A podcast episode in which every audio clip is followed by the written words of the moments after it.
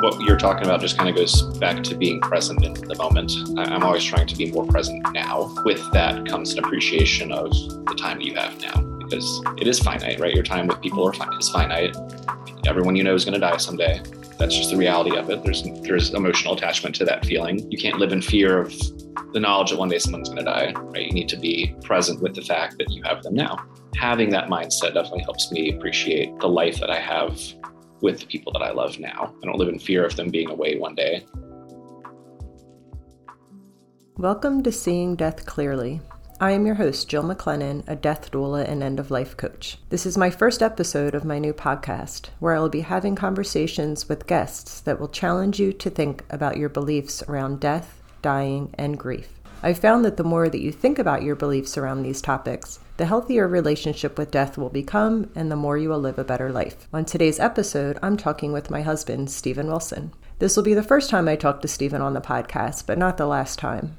Part of my goal as a death doula and end of life coach is to normalize talking about death and dying with the people that you're closest with.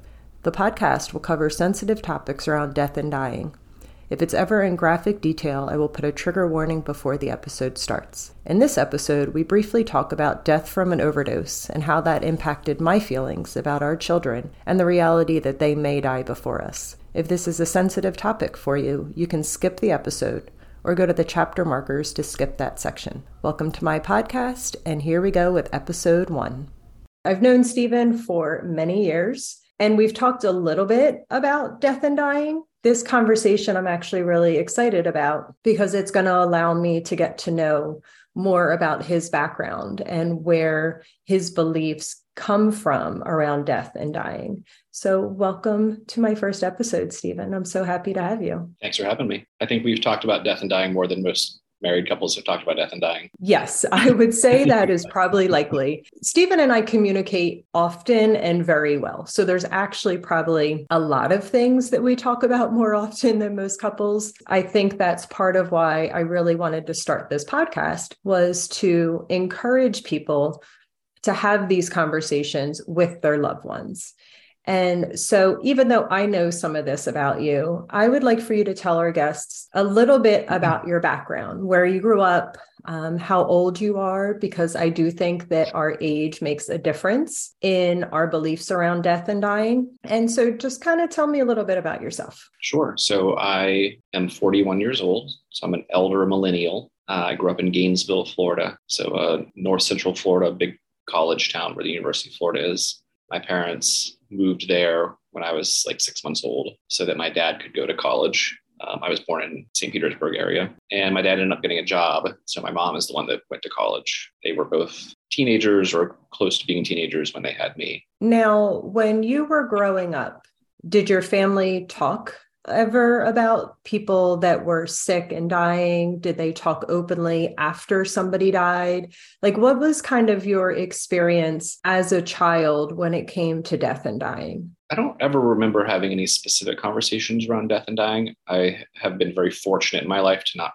really lose anyone close to me. Uh, again, I, because my parents were so young, I think my Mima was like in her mid 30s when she was a grandmother. So she's still alive and kicking uh, in Florida. I guess I had a lot more experience of death and dying around animals because we always had a lot of pets, hamsters and cats, and fortunately, no dogs. My childhood dog passed away after I had moved away to college. But I feel like my parents and I always were open and honest about everything. So death came up. They both worked at a hospital at one point in Gainesville. There was obviously death and dying there, but my dad was in computers and my mom was in pharmacy. So they weren't directly dealing with dying patients. I remember at one point, I must have been like mid teenager, the hospital system did a like a disaster preparedness. And so I had, was homeschooling at that point. So I volunteered for it. So I was comfortable as like, I don't know, 14 or 15 year old going into the hospital and pretending to be a scenario was that there was a train derailment because the Amtrak went nearby to Gainesville. And I remember being a patient who had to be intubated and, you know, was at the hospital and dealing with this. And I thought it was kind of fun. It wasn't like a traumatic experience for me. We didn't really deal with death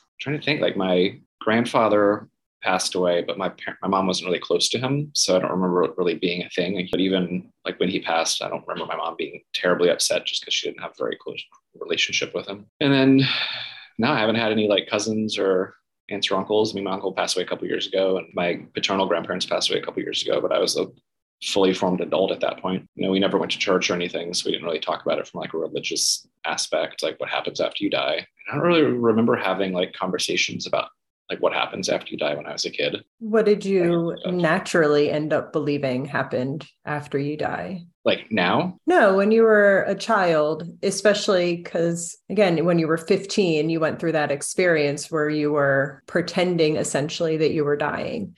At some point, you had to have thought to yourself what would happen after you die. Like, what was your natural thoughts about that? I don't recall, which makes me think that my natural thoughts were just that life is part of death and death is part of life. I was never mm-hmm. scared by death. I never had any like near death experiences that like really brought it to the forefront.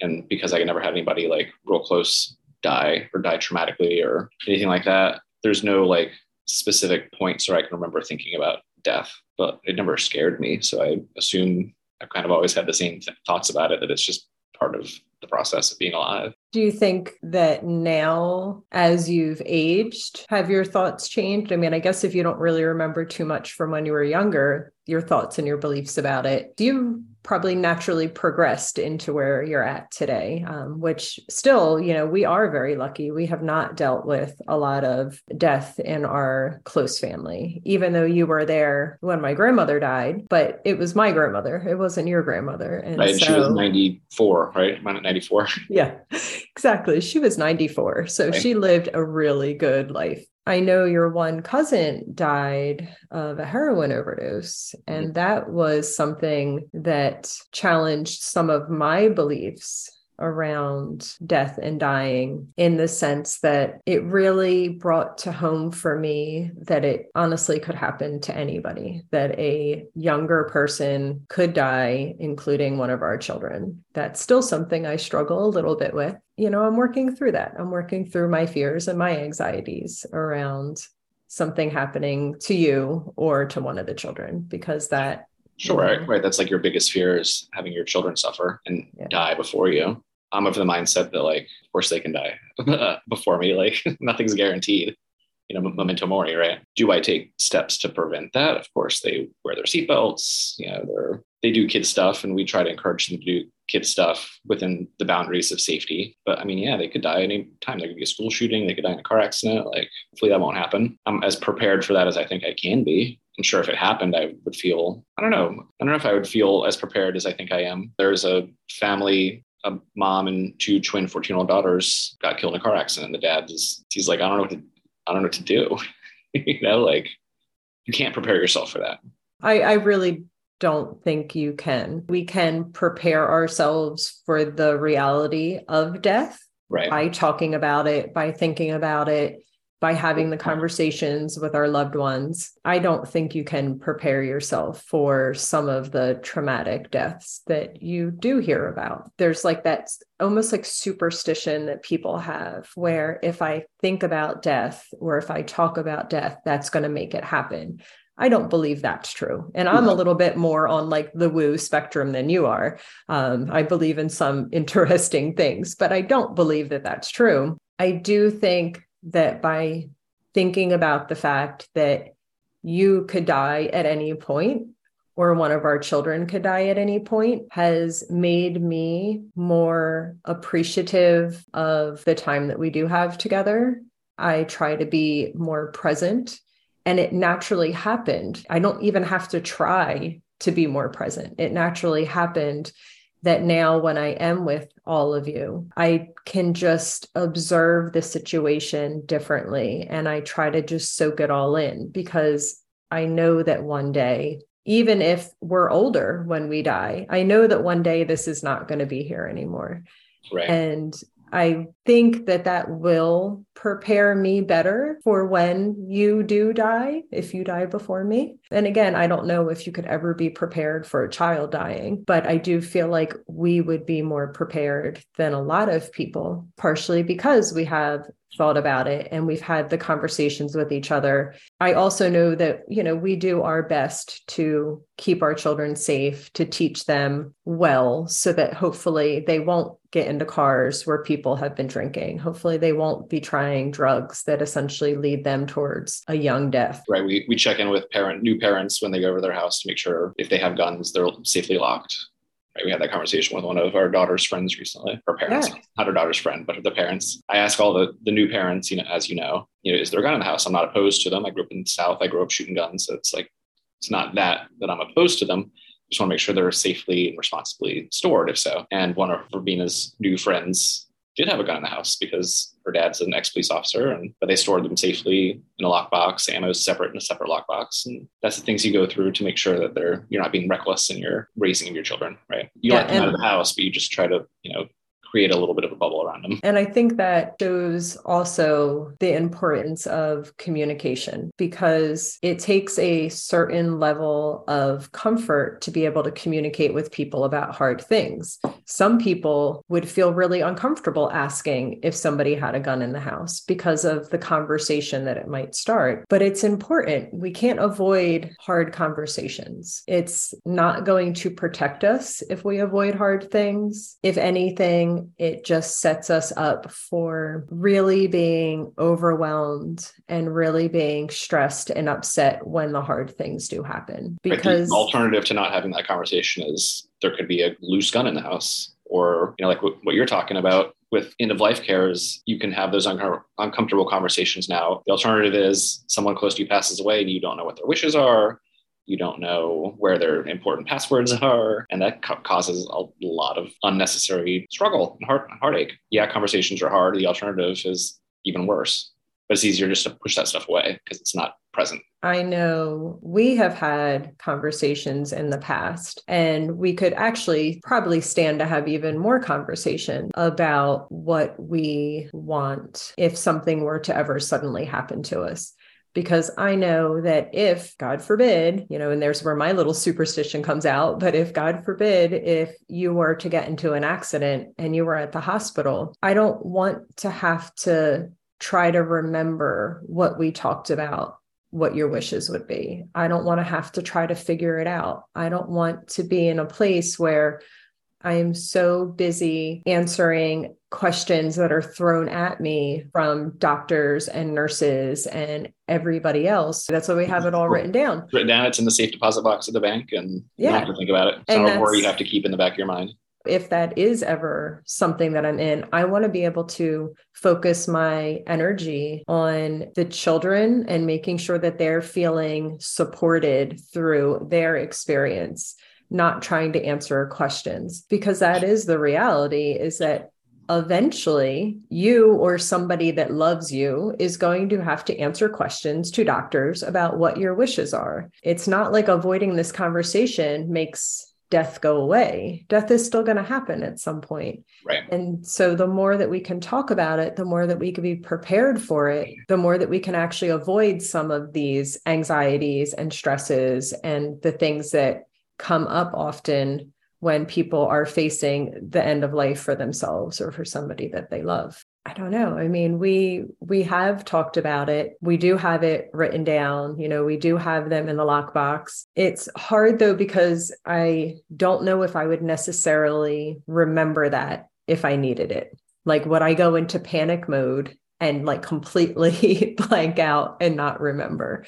And so that's where having I hope I would, but I don't know. You know, I've thankfully have never been faced with that. So I don't know. Hopefully we won't find out anytime soon. Hopefully we're both going to live really long lives together. You know, we we've joked in the past because again, I've known Stephen now since I was 21. So, you know, we're going on 20 something years now that we've been together and we've talked about how, you know, hopefully we'll you know, die basically within a couple hours of each other in our 90s. You know, of course, that would be lovely if that was the case. Is that the reality? Probably not. Probably. I could still hope for that because I don't want to live my life without you. But I also have to prepare myself for the fact that that could happen sometime. And so I try to live in both places and appreciate the time that we do have together, whether it's 25 30 years or whether it's you know 50 or 60 years i'm going to appreciate all of it because i love you you're my too. favorite person And I'm so happy you were my first guest. Mm-hmm. Do you have anything else that you want to say? What you're talking about just kind of goes back to being present in the moment. I'm always trying to be more present now. With that comes an appreciation of the time that you have now because it is finite, right? Your time with people are fi- is finite. Everyone you know is going to die someday. That's just the reality of it. There's there's emotional attachment to that feeling. You can't live in fear of the knowledge that one day someone's going to die, right? You need to be present with the fact that you have them now. Having that mindset definitely helps me appreciate the life that I have with the people that I love now. I don't live in fear of them being away one day. You know, one day, presumably, our kids are going to move away and start their own families. And as much as they frustrate me at times right now, I still try to remember to be appreciative because I have that time with them. Yeah. And that's where verbalizing and showing our love towards people is really important. There's a lot of shame in our culture of, you know, saying I love you to somebody, especially if it's, you know, just a friend, if it's not a romantic partner. And I want to try more and more in my life to tell people how much I love and how much I appreciate them because it is in there. I do feel that about our friends and our family I'm just not always that great at telling people, but that's my own discomfort. That's my own stuff that, you know, I need to work through. I have been trying, especially with you and the children, just, you know, like Berkeley will say to me, I'll be like, I love you, bud. And he'll be like, I know. Yeah, I know. like you tell me every day. I'm like, I know Berkeley, and I'm going to tell you every day, multiple times a day until the day I die. And that's true because I want him to know how much I love him and appreciate him because most likely I will die before him one day. You know, they're going to yeah, exactly. One day the children are going to have to live life without us. And I don't ever want them to have those, you know, thoughts and feelings that maybe they weren't loved. You know, I do get a little frustrated with them sometimes but I love them so much. They're the greatest gift that you were ever able to give me is those children. So I want them to know how much I love them and appreciate them. And I want you to know how much I love and I appreciate you. You're my favorite person. I have this amazing Facebook group, which I know you're part of. And in my Facebook group, I ask different questions just around death and dying and living life, the stuff that I love to talk about. And so I'm going to ask you a question. Uh, what season of the year reminds you of death? What season of the year? Yeah. I guess fall, because spring is rebirth, right? And fall is the opposite of that. And that's because kind of the cycles of life happen that way, where you have the flowers and the buds coming up in the spring. You have all this life and vibrancy in the summer. And then in the fall, it all starts to die off. All the annuals die. We're, you know, as you know, we are heavy gardeners. And so we see that cycle of life, right? But we also know like when things die in the fall, they go into the compost bin, they get broken down, and then they get spread out into the garden in the spring or the winter, and that feeds the next season of birth and, re- and rejuvenation. And same thing with the fireplace. You know, we take the ashes after these logs have burnt to nothing, spread the ashes out in the garden, and that helps feed the flowers and the plants for the next year. And I like the fall. I think the fall's really pretty. It also helps we have our birthdays in the fall. well, we're not exactly like birthday celebrating people too much. No, that's true. I think winter's uh, everything's already dead. I think fall is like where it's tangible, where you see the leaves dropping, you see the plants dying, you see the fall, the flowers falling off the, the trees, the plants. So that makes sense but that's why because of our love of gardening and outdoors i wanted to ask you that question about the seasons. Having a very large garden we are able to visibly see the cycle of life every year. I just and i love it. I love watching things grow and i also love cleaning it all out at the end of the year and letting everything kind of lay and get ready to start the next season. So mm-hmm. awesome well, thank you. Thank and you for this opportunity. You're very welcome. Um, and if anybody is interested, I do have my Facebook group. It is End of Life Clarity Circle. I would love to have you join me. You can also follow me on Instagram at End of Life Clarity as well as TikTok. And I look forward to uh, talking to you all soon. Thank you